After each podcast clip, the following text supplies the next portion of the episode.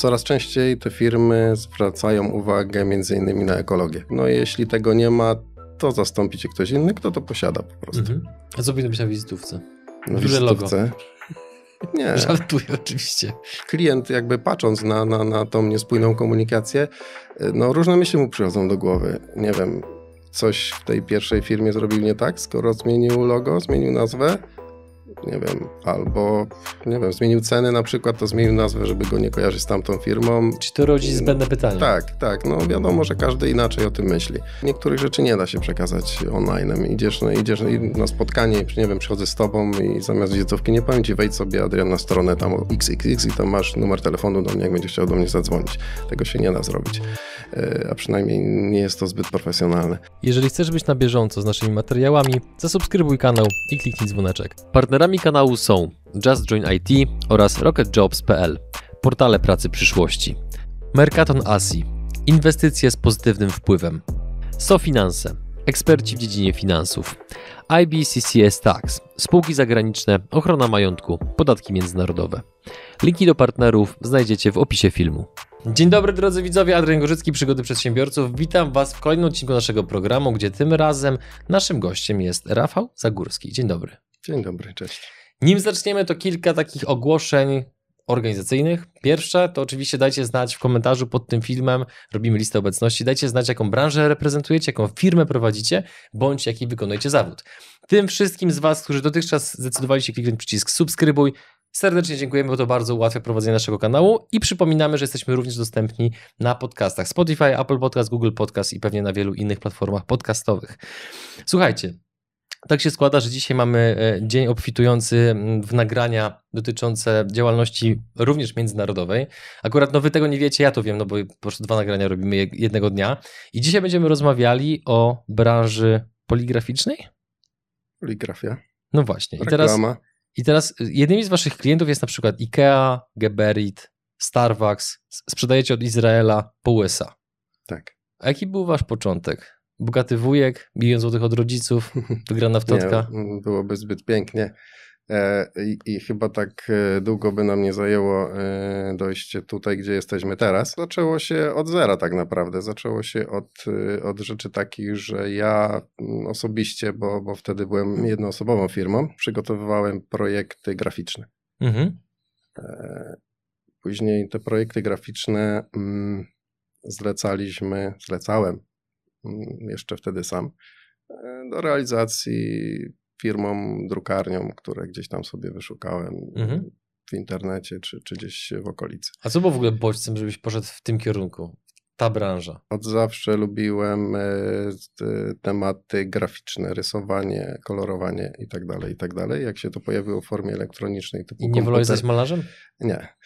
Znałem kilku malarzy i jednak e, nie. Jednak nie. Mhm. Wolałem zostać e, grafikiem, wtedy to może się tak nie nazywało, ale, ale bardziej właśnie ciągnęło mnie w, e, jakby w elektroniczną stronę. Projektowałem różne rzeczy mm, przez etykiety, instrukcje, proste rzeczy typu wizytówka, ulotka. To wtedy wyglądało. Mhm. Zlecałem to powiedzmy jakiejś drukarni. Ten klient dostawał gotowy produkt. Mhm. E, problem zaczął się wtedy, kiedy mm, omawiałem się z jakąś drukarnią na wtorek. W środę dzwoni do mnie klient z moimi wizytówkami, więc ja dzwoniłem do tej drukarni. Oczywiście przez dwa dni nikt nie odbierał. W piątek czy w poniedziałek e, ktoś odebrał i stwierdził, że e, ok, wyślemy jutro. Uznałem, że pojutrze będę miał, więc obiecałem klientowi, że w takim razie pojutrze je dostanie. Pojutrze, jak łatwo się domyślić, klient się odezwał. Dlaczego jeszcze ich nie ma? No i wtedy pomyślałem sobie, że no niestety, ale y, trzeba chyba zacząć działać samemu. Mhm. Bo to nie był e, jednorazowy przypadek. Wiadomo, że niektórzy byli solidni i dostarczali e, to w umówionym terminie, ale większość e, problemów, które mieliśmy z klientami, to wynikały właśnie z podwykonawców. Zgodziłbyś się z tym, że często frustracja w naszym życiu, jak na przykład w tym przypadku frustracja wynikająca z tego, że twój partner biznesowy, kontrahent nie dotrzymuje słowa, że ta frustracja popchnęła cię w kierunku ostatecznie czegoś dobrego? Yy, tak, myślę, że tak. Mhm. Yy, ale ja yy, rozumiem tego klienta, bo jeśli on w środę jedzie na targi i on we wtorek nie ma żadnej informacji, czy te katalogi dostanie, czy nie, to ja go doskonale rozumiem. To pierwszą maszynę kupiłeś za co? Za oszczędności, kredyt, leasing? Czy ktoś pomógł? Jak za oszczędności. Za oszczędności. oszczędności. To jak była długo, maszyna. Jak długo oszczędzałeś tą maszynę? Myślę, że około roku. E, nie pamiętam dokładnie, bo to było dość dawno. E, to była maszyna taka, na którą było mnie stać z tych oszczędności, ale to nie był jakby szczyt możliwości i, i, i, to, co chciałem, ale dało się już na tym cokolwiek zrobić. Mhm. Wiadomo, że tą jedną maszyną nie uzależniłem się od, od podwykonawców. Ten proces trwał kilka lat. W tym momencie też korzystamy z kilku podwykonawców w jakimś tam zakresie. To jest jakiś proces danej produkcji. Mhm. Ale pewnie już z racji Ale... waszej skali, to raczej to wy dyktujecie warunki, na jakich zasadach to ma się odbywać. Tak, i to są sprawdzeni od kilku czy kilkunastu nawet lat, yy, więc raczej nie spodziewałbym się takich niespodzianek jak mhm. wtedy. Powiedz mi, co spowodowało, że e, sprzedajecie międzynarodowo? No bo to nie jest chyba taki, mam wrażenie, oczywisty kierunek dla każdej firmy, w tym firm poligraficznych, a jednak no, wasze produkty krążą po całym świecie. To może nie było tak, że mm, my stwierdziliśmy, nie wiem, dzisiaj, że od jutra staniemy się międzynarodową firmą, będziemy produkować dla, dla korporacji czy dla firm mhm. międzynarodowych. To było bardziej na zasadzie, skoro robimy coś, nie wiem, na przykładzie powiedzmy instrukcji produktowych dla firmy ABC, to dlaczego nie możemy to zrobić dla jakiejś większej firmy i, i, i jakoś z nimi współpracować. E, więc wyglądało to tak, że zapytaliśmy, poszukaliśmy, poczytaliśmy, co te firmy e, przede wszystkim robią, e, a dwa, e, na co zwracają uwagę lub jaki mają swój przekaz typu na przykład IKEA, która no wiadomo jest firmą która kładzie duży nacisk na ochronę środowiska, e, na zatrudnianie, akurat to w naszym kraju nie jest możliwe, ale niepełnoletnich dzieci, wykorzystywaniu zwierząt, e, pozyskiwanie surowców e, z niewiadomych źródeł itd. Tak itd. Tak Więc zwróciliśmy się do, do tej firmy z takim zapytaniem, gdyby po pierwsze nasz surowiec do produkcji waszych instrukcji był certyfikowany, jest taki certyfikat na papier wydawany FSC, dwa, y, energia, którą my jakby użylibyśmy do produkcji, była z odnawialnych źródeł. Wiadomo, w Polsce zatrudniać dzieci, wykorzystywać do pracy nie można, więc to jakby odpada e, i spełniamy powiedzmy tam 80% jakby waszych wszystkich warunków. Co jeszcze? Cena oczywiście. Mhm. E, więc no musieliśmy sobie jakoś to skalkulować, jak to wygląda stwierdziliśmy, że za, za tyle i za tyle możemy robić taki taki produkt. Dogadaliśmy się co do ceny, dogadaliśmy się co do warunków. Pozostał jakiś tam okres wiem, próbny, przejściowy, nazwijmy to, którym musieliśmy wykonać odpowiednią ilość instrukcji w odpowiednim czasie. Mhm. No dobra, ale ja ci przerwę. Czy to naprawdę było tak proste, że wysłaliście maila do IKEA i zapytaliście, hej, jeżeli zrobimy A, B, C, to będziecie za nimi współpracowali, a oni powiedzieli, dobra, spoko? Nie, to, to nie było tak no właśnie, no prosto tak... i szybko, mhm. ale w telegraficznym skrócie, bo ten proces trwał bodajże rok, to, to, co to? Może więcej. O, widzisz, to jest, to jest cenna informacja, żeby też nie tak. budzić takich fałszywych oczekiwań w głowach tych odbiorców, że wyślę maila do bardziej, Pepsi i będzie tak. Tym bardziej to jest korporacja i tam jest x szczebli decyzyjnych. Mhm. E, osoba nie wiem, w Warszawie odpowiada za coś innego, w jakimś zagranicznym oddziale czy centrali za coś innego, mimo, to, że, mimo że dotyczy to jednego produktu. To czego ty się nauczyłeś współpracując z tymi firmami, co byłoby taką cenną lekcją, informacją dla innych osób, których biznesową aspiracją jest również praca z dużymi podmiotami międzynarodowymi? Na co powinni się przygotować mentalnie? Co ich zaskoczy? Coraz częściej te firmy zwracają uwagę między innymi na ekologię. Produkcja z użyciem odnawialnych źródeł energii, tak jak w przypadku naszym certyfikowany surowiec, czyli papier. No jeśli tego nie ma, to zastąpi cię ktoś inny, kto to posiada po prostu. Mhm. Czyli ekologia to już nie jest taki frazes, który po prostu krąży jako coś na zasadzie dbajmy o środowisko, tylko duże firmy realnie na to patrzą coraz mocniej. Tak, duże firmy jak najbardziej. W małych też zaczyna, zaczyna się to powoli zmieniać. Kiedyś to faktycznie było tylko hasło mhm. dbajmy o planetę. E, teraz to już przybiera faktycznie mhm. większe znaczenie. A czujesz jakieś istotne różnice kulturowe między tutaj polskim rynkiem a rynkiem międzynarodowym? No zakładam, że jakieś muszą być. To jest takie trochę pytanie oczywiste, ale jestem ciekaw, co ty widzisz w swojej codziennej pracy. Na pewno podejście do całego procesu zamówienia i, i jego odbioru. U nas, u nas raczej, przynajmniej Polacy, polscy przedsiębiorcy, starają się wszystko mm, zrobić jak najszybciej, jak najdokładniej, wysłać to, żeby klient to miał w jakimś tam umówionym czasie.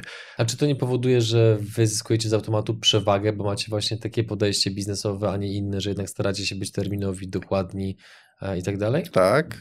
W pewnych wypadkach nawet jak dostajemy jakiś tam feedback od klienta, to nawet nie wiemy, że przyczyniło się do tego, że postanowili z nami współpracować, bo ktoś wysłał jakieś tam zapytanie czy zamówienie, e, jedno, drugie, trzecie, i później ok, e, to było, nazwijmy to testowe zamówienie, mhm. zrobiliście to w czasie, zrobiliście to dobrze, zrobiliście to tak jak chcieliśmy, to teraz pogadajmy o czymś grubszym. 21 lutego w Warszawie odbędzie się wyjątkowe wydarzenie od i dla prawdziwych przedsiębiorców, czyli Święto Kapitalizmu. Osią tego wydarzenia jest moderowany networking zapewniający poznanie co najmniej kilkunastu nowych przedsiębiorców. Dodatkowo prelekcje biznesowych wywiadaczy, takich jak Sławomir Mencen, Janusz Palikot, Tomasz Nietubyć, Mirek Burnejko czy Adrian Gorzycki. Poza tym brak przypadkowych ludzi i kozackie afterparty, na którym poznasz jeszcze więcej przedsiębiorców. 21 lutego Warszawa, bilety dostępne na przygody.tv święto, bez polskich znaków oczywiście. Link do kliknięcia w opisie pod filmem. Zobaczenia. Jak ułożyć proces obsługi klienta, bo w briefie, który wypełniałeś przed nagraniem, zaznaczyłeś to, że wy jesteście terminowi i że to wcale nie jest taka oczywista rzecz w waszej branży, ale też generalnie patrząc szerzej w biznesie. Tak. Więc na jakie elementy ty zwróciłeś uwagę po drodze, że byłeś w stanie je pokładać w taki sposób, że faktycznie jesteście terminowi? Klienci, którzy do nas e, trafiali, oni e, po prostu ich zapytaliśmy, między innymi dlaczego do nas przyszli, ponieważ dostali informację od e, klienta A, że jeśli zamówią u nas w poniedziałek, a potrzebują na piątek, to jest duża szansa, że na ten piątek dostaną. E, więc to była jakaś taka informacja, że faktycznie ci dotychczasowi klienci mm, jakby rekomendują. Najbardziej zwracają uwagę właśnie tak, na to, na terminowość. Na to. Mhm. Oczywiście od czasu do czasu robiliśmy takie badania, no, co ten klient oczekuje, bo wiadomo, że e, jakaś tam walka cenowa w pewnym momencie nie miała sensu, bo no, można coś zrobić tanio, ale jest jakiś pułap cenowy, no, poniżej którego nie zejdziemy, bo choćby głupia wizytówka, no, ona mhm. po prostu ileś tam musi kosztować, ponieważ e, no, ona musi ładnie wyglądać. Idziesz do kogoś, robisz pierwsze wrażenie. E, pierwsze wrażenie jest raz tylko do zrobienia, drugie już jest drugie wrażenie, więc nie pójdziesz do niego z nową wizytówką, która już się nie rozmazuje, i tak dalej, i tak dalej. Klienci powiedzieli, że y, odbieramy telefony. Super moc. Tak. Co dla nas było no, no, chyba normalna rzecz. No, dzwoni telefon, to trzeba go odebrać. No niestety okazało się, że w większości przypadków, y, które gdzieś tam zawiedli się na, na, na, na powiedzmy konkurencji, to było jakby powodem do, do zmiany dostawcy. Nawet y, kilku klientów nam powiedziało, że jeśli byśmy mieli tego terminu nie dotrzymać i to nie będzie na piątek, to na wtorek, ale my odbierzemy ten telefon i mu powiemy, słuchaj kolego, to nie będzie na piątek, bo nie wiem, kolega się rozchorował, nie wiem, mieliśmy prądu i tak dalej, i tak dalej, e, to będzie dopiero w przyszłym tygodniu, to okej, okay, on wiedział, że to dostanie w przyszłym tygodniu a nie mhm. próbował się dowiedzieć, kiedy to będzie mieć, ale nikt nie odbierał telefonu. Czyli dotrzymywanie terminów, odbieranie telefonu. Co, co jeszcze powoduje, że, że klienci mówią wow i wybierają Was? Jakość naszych produktów. E, czyli e, przede wszystkim inwestujemy w e, pracowników, którzy muszą się porządnie nauczyć tego, co robią, począwszy od projektowania poprzez pracowników produkcji Wiadomo, że trzeba zainwestować e, w jakieś e, urządzenia, które porządnie to zrobią i klient, który na końcu dostanie ten produkt, e, on nie może, nie wiem, po przejechaniu palcem się rozmazywać. On tam, gdzie jest okładka, mm, tam gdzie się zgina okładka, nie może się uszczyć lakier i tak dalej, i tak dalej, bo mhm. to są e, takie szczegóły, na które klient przy zamówieniu nie zwraca uwagi, bo on nie wie, że coś takiego może się zdarzyć, a czasami w niektórych przypadkach, jak od klientów się dowiadujemy, niestety tak bywało. Mhm. To ile pieniędzy w twoim parku maszynowym w tej chwili włożone? Oczywiście pewnie są leasingi i tak dalej. Ile to jest warte? Tak, oczywiście. Myślę, że to jest e, okolicach e, kilkunastu milionów złotych. Ja podróżę jeszcze troszeczkę temat sprzedaży międzynarodowej, bo to jest taka powiedzmy aspiracja wielu przedsiębiorców, którzy chcą się skalować. Mm, co jest jeszcze istotne generalnie w tym procesie, żeby obsługiwać klientów z całego świata, z Twojej perspektywy? To, żeby temu klientowi doradzić e, i powiedzieć mu e, o tym, co do głowy mogło nie przejść. W mhm. momencie, kiedy on przychodzi do nas i mówi, że potrzebuje to i to, i po prostu to zamawia. Ten proces często wyglądał tak, że przychodził pan X, poproszę to i to, ok, dziękuję, będzie na wtorek, do widzenia. W tym momencie wygląda to troszeczkę inaczej, ponieważ y, próbujemy e, wyciągnąć z tego klienta jak najwięcej informacji. E, do czego y, on będzie używał mm, tego katalogu? Nie wiem, czy to będzie dystrybucja za pomocą e, poczty, kuriera, czy to wożą przedstawiciele, bo to też ma jakieś tam znaczenie, e, czy, czy ulotka, nie wiem, będzie rozdawana na ulicy, czy raczej, raczej to będzie wkładka do jakiegoś folderu. E, nie wiem, jeśli będzie rozdawana na ulicy, to proszę nie robić tego w formacie A4, bo każdy to zaraz wyrzuci, bo nie ma gdzie tego schować.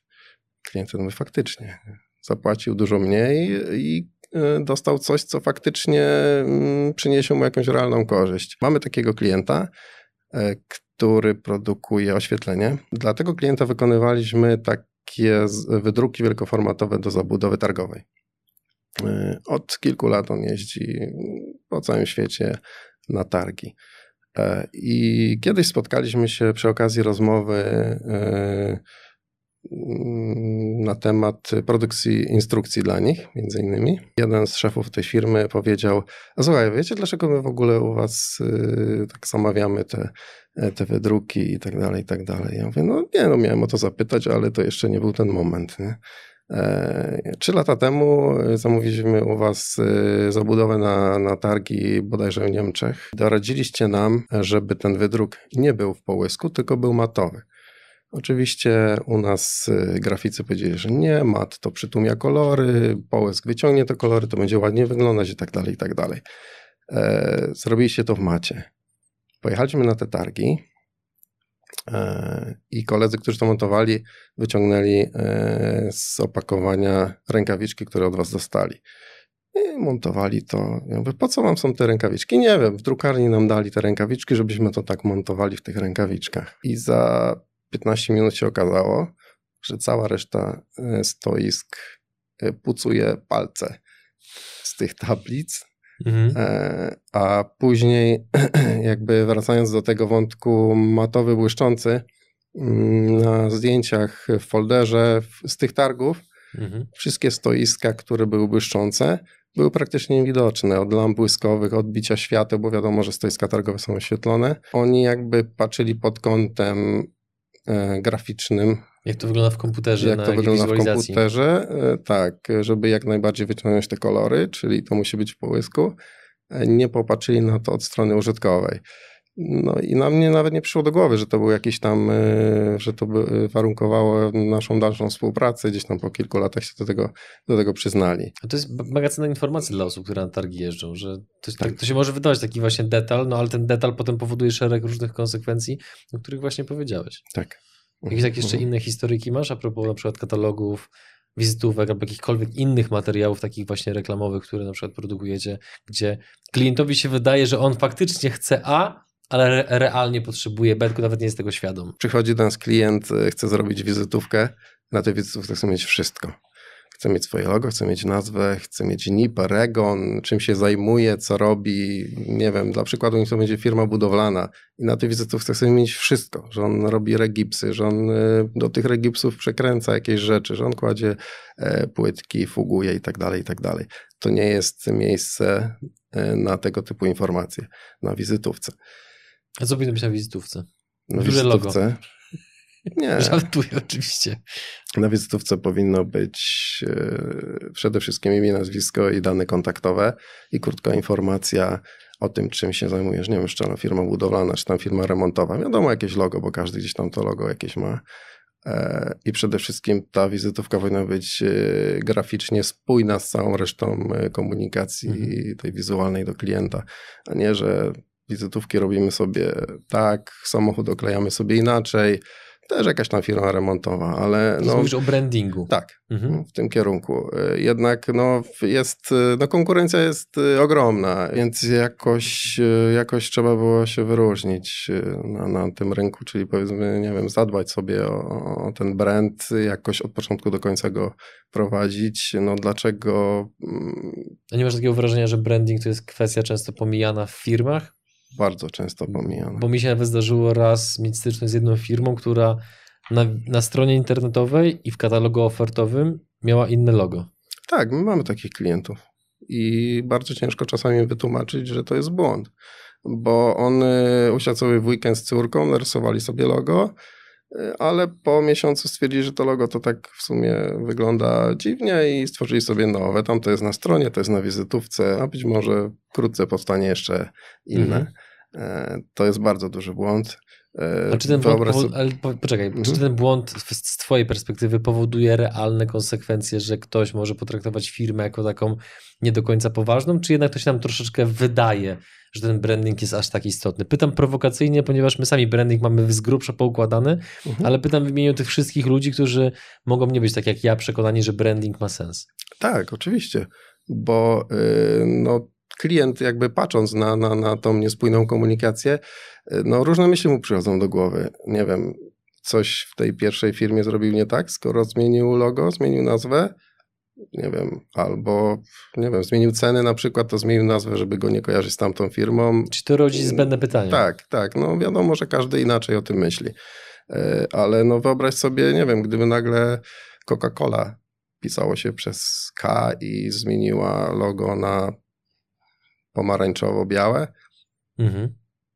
Myślisz, że y, ta sprzedaż by była taka, jak jest na takim poziomie? Nie sądzę. Ja czułbym się zmieszany jako klient i nie czułbym tak, się bezpiecznie. Tak, nie wiedziałbyś, co to jest po prostu. Czy to jest na pewno ta kola, którą kupowałeś przez wczoraj i ci, i ci smakowała? Czyli a propos, y, bo ten punkt troszeczkę y, rozbiliśmy na poszczególne elementy. Mhm. Kolejną rzeczą, która jest istotna z swojej perspektywy, zarówno w sprzedaży na rynku polskim, jak i międzynarodowym, to nie jest robienie takiego na zasadzie, że klient, jeżeli klient chce A, to ja mu daję na pewno A, tylko upewnienie się, czy on na pewno nie potrzebuje na przykład B. Tak. Bo często jest tak, że klienci sami nie wiedzą, czego potrzebują. Tak, no bo klient y, przychodząc y, na przykład y, do takiej firmy jak nasza, on, on zna się na prowadzeniu swojego biznesu, a nie na tym, jak wyprodukować swój katalog, czy instrukcję, czy wizytówkę, czy cokolwiek. Więc tak naprawdę jemu się może wydawać, że mm, to tak ma wyglądać, mhm. ale naszym celem jest to, żeby on jakby te pieniądze nie wydał, a zainwestował. Mhm. E, czyli na przykład y, zrobił sobie porządne wizytówki, które przyniosą mu no, klientów, krótko mówiąc, i tym samym pieniądze. No. Dzięki, że jesteś z nami i oglądasz nasze filmy. Chcielibyśmy przekazać Ci krótką informację. Przygody przedsiębiorców to nie tylko wywiady. Na co dzień zajmujemy się przede wszystkim wideomarketingiem na YouTube. Jeśli chcesz, aby Twoja firma zaczęła generować lidy z platformy, która zrzesza ponad 20 milionów użytkowników w samej Polsce, to wejdź na przygody.tv i sprawdź, jak możesz z naszą pomocą skorzystać z potencjału YouTube'a, zanim zrobi to Twoja konkurencja. Świat online, światem online, ale nadal wiele firm zamawia katalogi ofertowe. Tak. Na jakie czerwone lampki, na jakie problemy, na jakie pole minowe taki klient może wejść, jeżeli nie trafi na drukarnię, która również doradza, a po prostu daje to dokładnie, czego klient chce, nie sprawdzając, czy realnie tego potrzebuje. Co jest ważne w katalogach ofertowych? W katalogach ofertowych na pewno jest ważna e, jakość ich wykonania. Mm, klienci bardzo często utożsamiają sobie produkt, który jest w katalogu z jakością wykonania tego katalogu. E, po prostu mówią, no, skoro ten katalog się rozleciał, to znaczy, że ta lampka, która jest w tym katalogu też się rozleci. Mhm. Kolejnym elementem, który jest ważny w katalogach jest e, na przykład e, foliowanie okładki.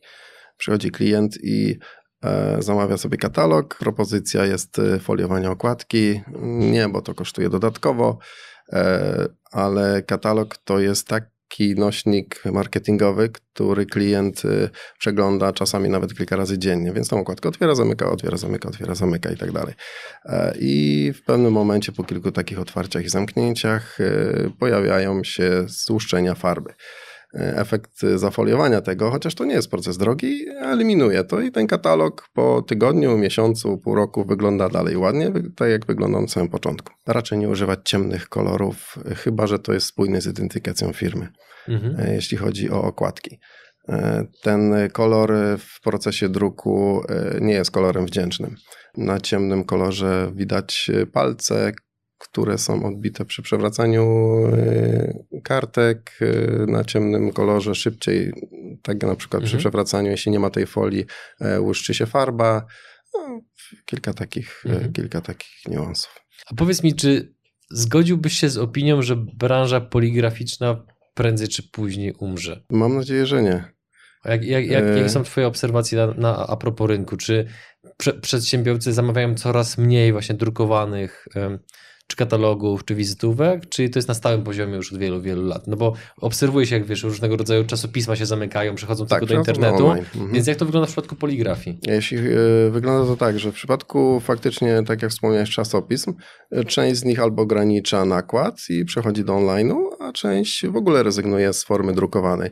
Ale to są czasopisma, E, jeśli chodzi o bardziej reklamowe rzeczy typu wizytówka, ulotka i tak dalej, i tak dalej, niektórych rzeczy nie da się przekazać online. Idziesz, no, idziesz na spotkanie, nie wiem, przychodzę z tobą i zamiast wizytówki nie powiem ci, wejdź sobie Adrian na stronę tam XXX i tam masz numer telefonu do mnie, jak będziesz chciał do mnie zadzwonić. Tego się nie da zrobić, e, a przynajmniej nie jest to zbyt profesjonalne. Jeśli chodzi o e, te rzeczy, które są na przykład w naszym przypadku instrukcjami produktowymi, E, pewne e, regulacje prawne dalej będą wymuszać na dostawcach, czy to na opakowaniu, czy w środku, jakaś instrukcja obsługi, czy krótka informacja, jak z tym produktem postępować i tak dalej, i tak dalej. Więc to raczej o to bym się nie obawiał, ponieważ to wynika z przepisów prawa.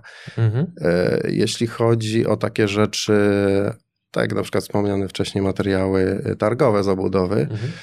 No wiadomo, ta branża troszeczkę ostatnio w czasie pandemii E, przestała delikatnie istnieć, ale miejmy nadzieję, że to wróci do jakiejś normalności i dalej ludzie będą spotykać się na targach, bo to jest, e, wydaje mi się, inaczej porozmawiać z kimś face to face niż napisać maila, mhm. czekać na jakąś tam odpowiedź, więc te materiały mam nadzieję, dalej będą produkowane. Jak się działa w dowolnej branży, to siłą rzeczy jest się wyczulonym na pewnego rodzaju nowinki, trendy, innowacje, które majaczą na horyzoncie, a niektóre są już praktycznie tuż za rogiem.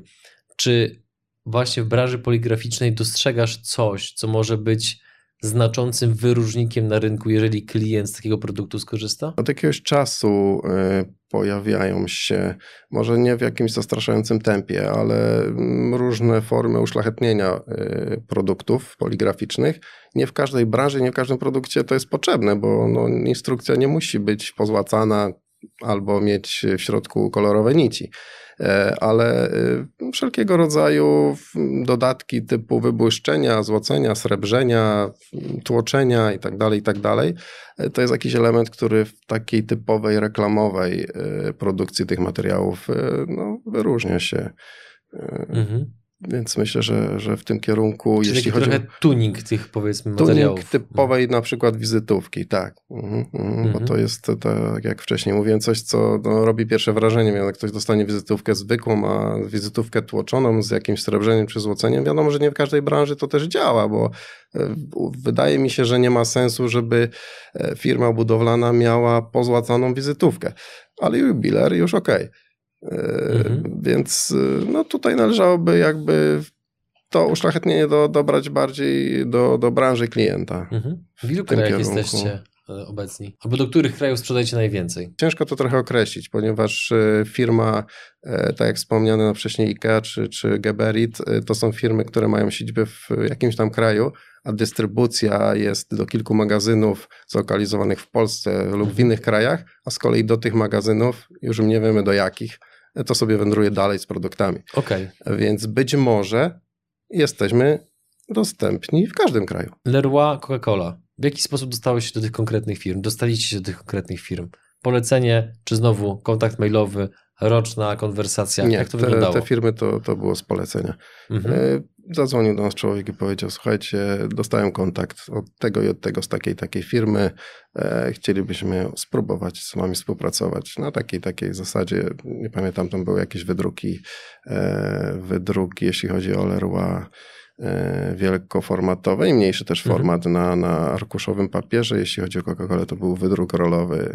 A czy zgodziłbyś się z taką opinią, którą mhm. czasami można słyszeć a propos współpracy z małymi firmami versus korporacja, że korporacja bardzo często wykorzystuje swoją uprzywilejowaną pozycję wynikającą ze skali i albo na przykład daje bardzo długie terminy płatności, albo bardzo mocno e, obniża cenę, co, nie do, co powoduje, że ten kontrakt jest, kontrakt jest tak średnio rentowny, czy może to są indywidualne przypadki, bądź wręcz mity? Jakie są Twoje doświadczenia z pracy z dużymi markami? Dobry klient czy bez szału? Na pewno nie jest to mit.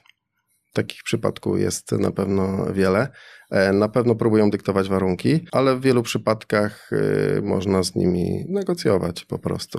E, mhm. Nie wszystko się uda, bo wiadomo, że duży może więcej, ale w większości przypadków, jeśli są już na takim etapie, że wiedzą, że oni od ciebie chcą to kupić, ponieważ spełniłeś jakieś tam warunki, to są y, skłonni na duże ustępstwa, więc y, warto spróbować po prostu. Zbliżając się powoli do końca naszego nagrania, mam jeszcze jedno pytanie, które jest uważam istotne dla wielu klientów, klientów, naszych widzów, słuchaczy, którzy są klientami mhm. różnych drukarni, bądź będą takimi klientami.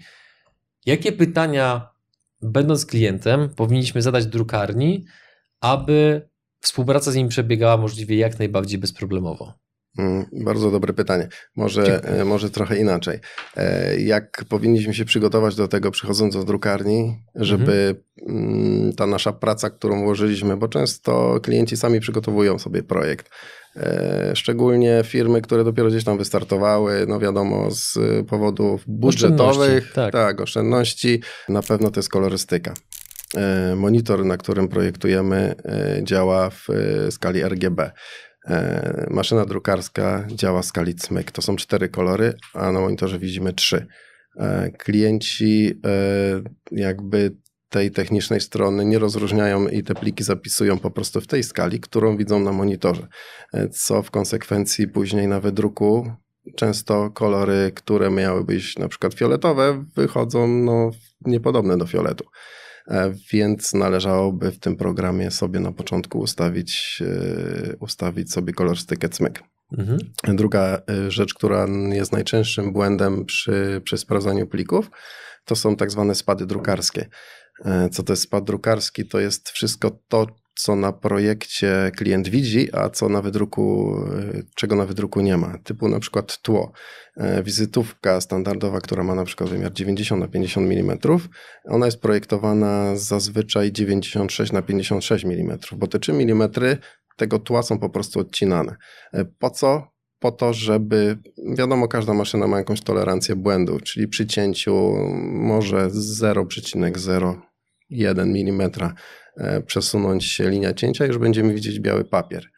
No, co jest nieestetyczne, prawda? To tak w skrócie można wytłumaczyć, e, narysować sobie na kartce na przykład czarny prostokąt i próbować go nożyczkami wyciąć równo. Nie da się tego zrobić. No i tak samo jest w przypadku, powiedzmy, wizytówki. E, to są takie dwie najczęstsze rzeczy, najczęstsze błędy chyba, które, które zdarzają, się, zdarzają się w plikach. E, co do formatu, bo tego, tego też jest mnóstwo, że klienci cały czas przygotowują projekt w jakimś tam określonym formacie, niekoniecznie takim, jak chcą go wydrukować, ale to nie jest problem, bo przeskalować to można pod warunkiem, że, e, że ten format jakby e, jest proporcjonalny do tego, który oczekujemy. Mhm. Bo nie można z wizytówki zrobić, zrobić ulotki, która ma całkiem inny format, bo ten tekst wiadomo, że nam się rozjedzie nieproporcjonalnie, a ale zrobienie z wizytówki billboardu to byłoby coś niestandardowego, nie? To byłoby coś niestandardowego i tutaj e, przechodzimy do tematu rozdzielczości, e, czyli użytych materiałów w tych projektach. E, zdjęcie, które widzimy na, na formacie 90 na 50 mm i ono jest e, ostre, ładne, niekoniecznie takie będzie wyglądać na nawet folderze A4, nie mówiąc o billboardzie, o którym wspomniałeś, bo no, im to zdjęcie bardziej przeskalujemy na większy format, tym ono straci na jakości, krótko mówiąc.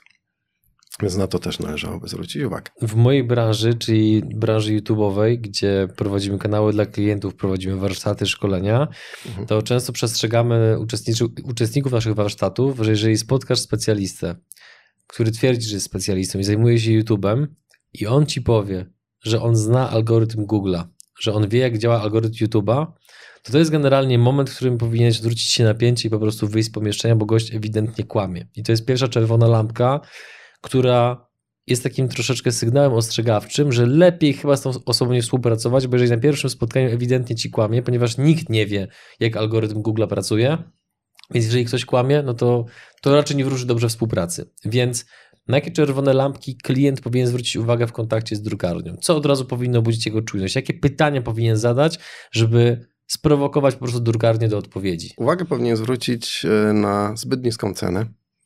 A skąd wiemy, że cena jest zbyt niska? E, skąd wiemy, że cena jest zbyt niska? Porównajmy sobie oferty w różnych drukarniach i nie, wy, nie wybierajmy tej najniższej, nie wybierajmy tej najdroższej. E, zazwyczaj ta pośrednia to jest cena rozsądna i adekwatna do jakości. E, ceny bardzo niskie, nie ukrywajmy, na czymś ta drukarnia zaoszczędzić musi. Co się odbija na jakości? Ceny zbyt wysokie, chyba że wynikają z jakichś uszlachetnień czy też dodatków, to jest uzasadnione, ale jeśli to jest produkt identyczny, e, porównywalny e, z tym, który kosztuje troszeczkę mniej, to podejrzewam, że raczej tej różnicy jakościowej nie zauważymy. Unikałbym tych najtańszych rzeczy. Mhm. A co mówią ludzie z Twojej branży? Nie wiem, czy, czy chcesz dotykać tak delikatnego tematu, mhm. ale co mówią ludzie z Twojej branży, żeby złowić klienta, ale Wy wszyscy wiecie, że to, co ta, ten specjalista powiedział, jest generalnie kłamstwem bądź półprawdą, będąc dyplomatycznym. Oszustwo na gramaturze papieru. Sprzedaż yy, okładki w gramaturze 350 gram, wnętrze katalogu na papierze 150 gram. Yy, czy jak dostaniesz ode mnie ten katalog, jesteś w stanie sprawdzić, czy ta okładka jest 350 gram, a środek jest 150 gram? Raczej nie. Yy, a tutaj naprawdę można wiele zaoszczędzić E, a z kolei klient no, nie dostaje jakościowo tego, e, co by oczekiwał, e, mimo że często to wynika z jakiegoś opisu, niekoniecznie z jego wiedzy, czy, czy, czy powiedzmy z jakiegoś doświadczenia, ale bazuje albo na wcześniejszych realizacjach, albo po prostu na jakiejś specyfikacji, którą dostał nie wiem, oddziału marketingu i po prostu musi to zamówić. Czyli powinno, pytanie powinno brzmieć, czy katalog, który mi wydrukujecie, będzie miał gramaturę 350. Tak, na pewno będzie na tej gramaturze. Tak, i czy wszystkie, wszystkie kartki, strony w nim zawarte będą w tej gramaturze? Tak. Czy tylko okładka? Mhm. Czyli takie już pytanie pozwala sp tak, no, sprawdzić. No, czasami y, klienci mogą przy odbiorze takiego produktu, jeśli powiedzmy on budzi ich wątpliwości, poprosić o jakiś wzornik. No, czasami to można wyczuć. E, jeśli różnica jest duża, to na pewno to można wyczuć. Jeśli jest delikatna, to mhm. raczej, raczej nie, bo do tego są jakieś e, specjalistyczne narzędzia. Ale mm, raz, drugi, trzeci, jeśli ktoś takie drukarnie to zapyta, to mm, przestaną taką e, praktykę stosować mhm. po prostu. A powiedz mi, czy warto jest, jeżeli zamawiamy jakąś większą, większe, robimy większe zamówienie, to czy warto na przykład jest podpisywać umowę z być może karami umownymi, jeżeli drukarnia nie dotrzyma terminu? Jest to praktyka u Was stosowana w branży, czy o tym nikt nie myśli? Jak to wygląda? E, jest to praktyka stosowana. Czy jest... taki zapis powoduje, że drukarnia jest bardziej zdyscyplinowana, czy jak to wygląda w praktyce? To znaczy, mogę powiedzieć, jak to wygląda u nas. Nie wiem, jak w innych firmach, ale my generalnie, e, jeśli się umawiamy z klientem na jakiś termin, to raczej staramy się go dotrzymać, chyba że jakieś niespodziewane, niezależne od nas okoliczności, typu przerwa w dostawie prądu i tak dalej, i tak dalej, e, wymuszają na nas to, żeby no, przedzić klienta, że to nie będzie w czwartek o 16, tylko w piątek o 9 rano. Mhm. E, zazwyczaj klient, no okej, okay, przyjmuje takie tłumaczenie, chyba że wiemy wcześniej, że on E, umawiając się na odbiór w czwartek na 16, w czwartek o 18 wyjeżdża na przykład na targi. No to już jest inna sytuacja. Wtedy, no wtedy musimy sobie jakoś, e, jakoś inaczej poradzić. Ale, ale tak, no na pewno taki zapis e, jest mobilizujący. Bardzo rzadko drukarnie zgadzają się na takie umowy, jeśli chodzi o terminy i o ceny. Rynek jest tak zwariowany, nie tylko jeśli chodzi o surowiec typu papier, E, że tak naprawdę nie wiadomo w jakiej cenie on będzie jutro, więc podpisywanie umów długoterminowych to jest raczej szczał w kolano. Z racji tego, że oglądają nas różne osoby, przedsiębiorcy mniejsi, więksi, w Polsce, za granicą, działający w bardzo różnych branżach, kogo w tej chwili poszukujesz? Czy klientów, czy kontrahentów, czy inwestorów? Kogoś wśród naszych widzów, kto mógłby się do ciebie zgłosić po nagraniu i powiedzieć: Hej, widziałem materiał, powiedziałeś, że szukasz tego i tego, oto jestem. Naszymi klientami i takich też szukamy, są właśnie przedsiębiorcy. bo to im próbujemy pomóc w tym, żeby ich biznes się rozwijał, żeby mieli jak najwięcej klientów, jak najwięcej zarabiali. E, no a tak się akurat dziwnie składa, że możemy im w tym pomóc. Dodatkowo jeszcze dla widzów przygód przedsiębiorców e, przygotowaliśmy taką krótką instrukcję E, będzie prościej e, w kontakcie z drukarnią. Na co właśnie zwrócić uwagę, to o czym wcześniej mówiliśmy, typu kolorystyka, spady i tak dalej. Kilka takich kwestii technicznych. E, myślę, że możemy pod filmem umieścić link. Jak Tam będzie do pobrania PDF, który na pewno ułatwi przedsiębiorcom kontakt z drukarnią. A jeżeli ktoś sobie nie poradzi, E, zawsze się może do nas zwrócić, do naszego działu graficznego, na pewno chętnie pomożemy. Drodzy widzowie, dziękujemy Wam za Wasz czas. Nie możemy dać braw, ale możemy dać łapki w górę pod tym filmem. Jeżeli macie jakiekolwiek pytania do Rafała, to proszę piszcie je w komentarzu pod tym nagraniem, bądź też piszcie do niego bezpośrednio na jego mediach społecznościowych, bądź przez stronę jego firmy. A my tymczasem żegnamy się z Wami, dziękujemy Wam za Wasz czas i do zobaczenia w kolejnym odcinku. Cześć.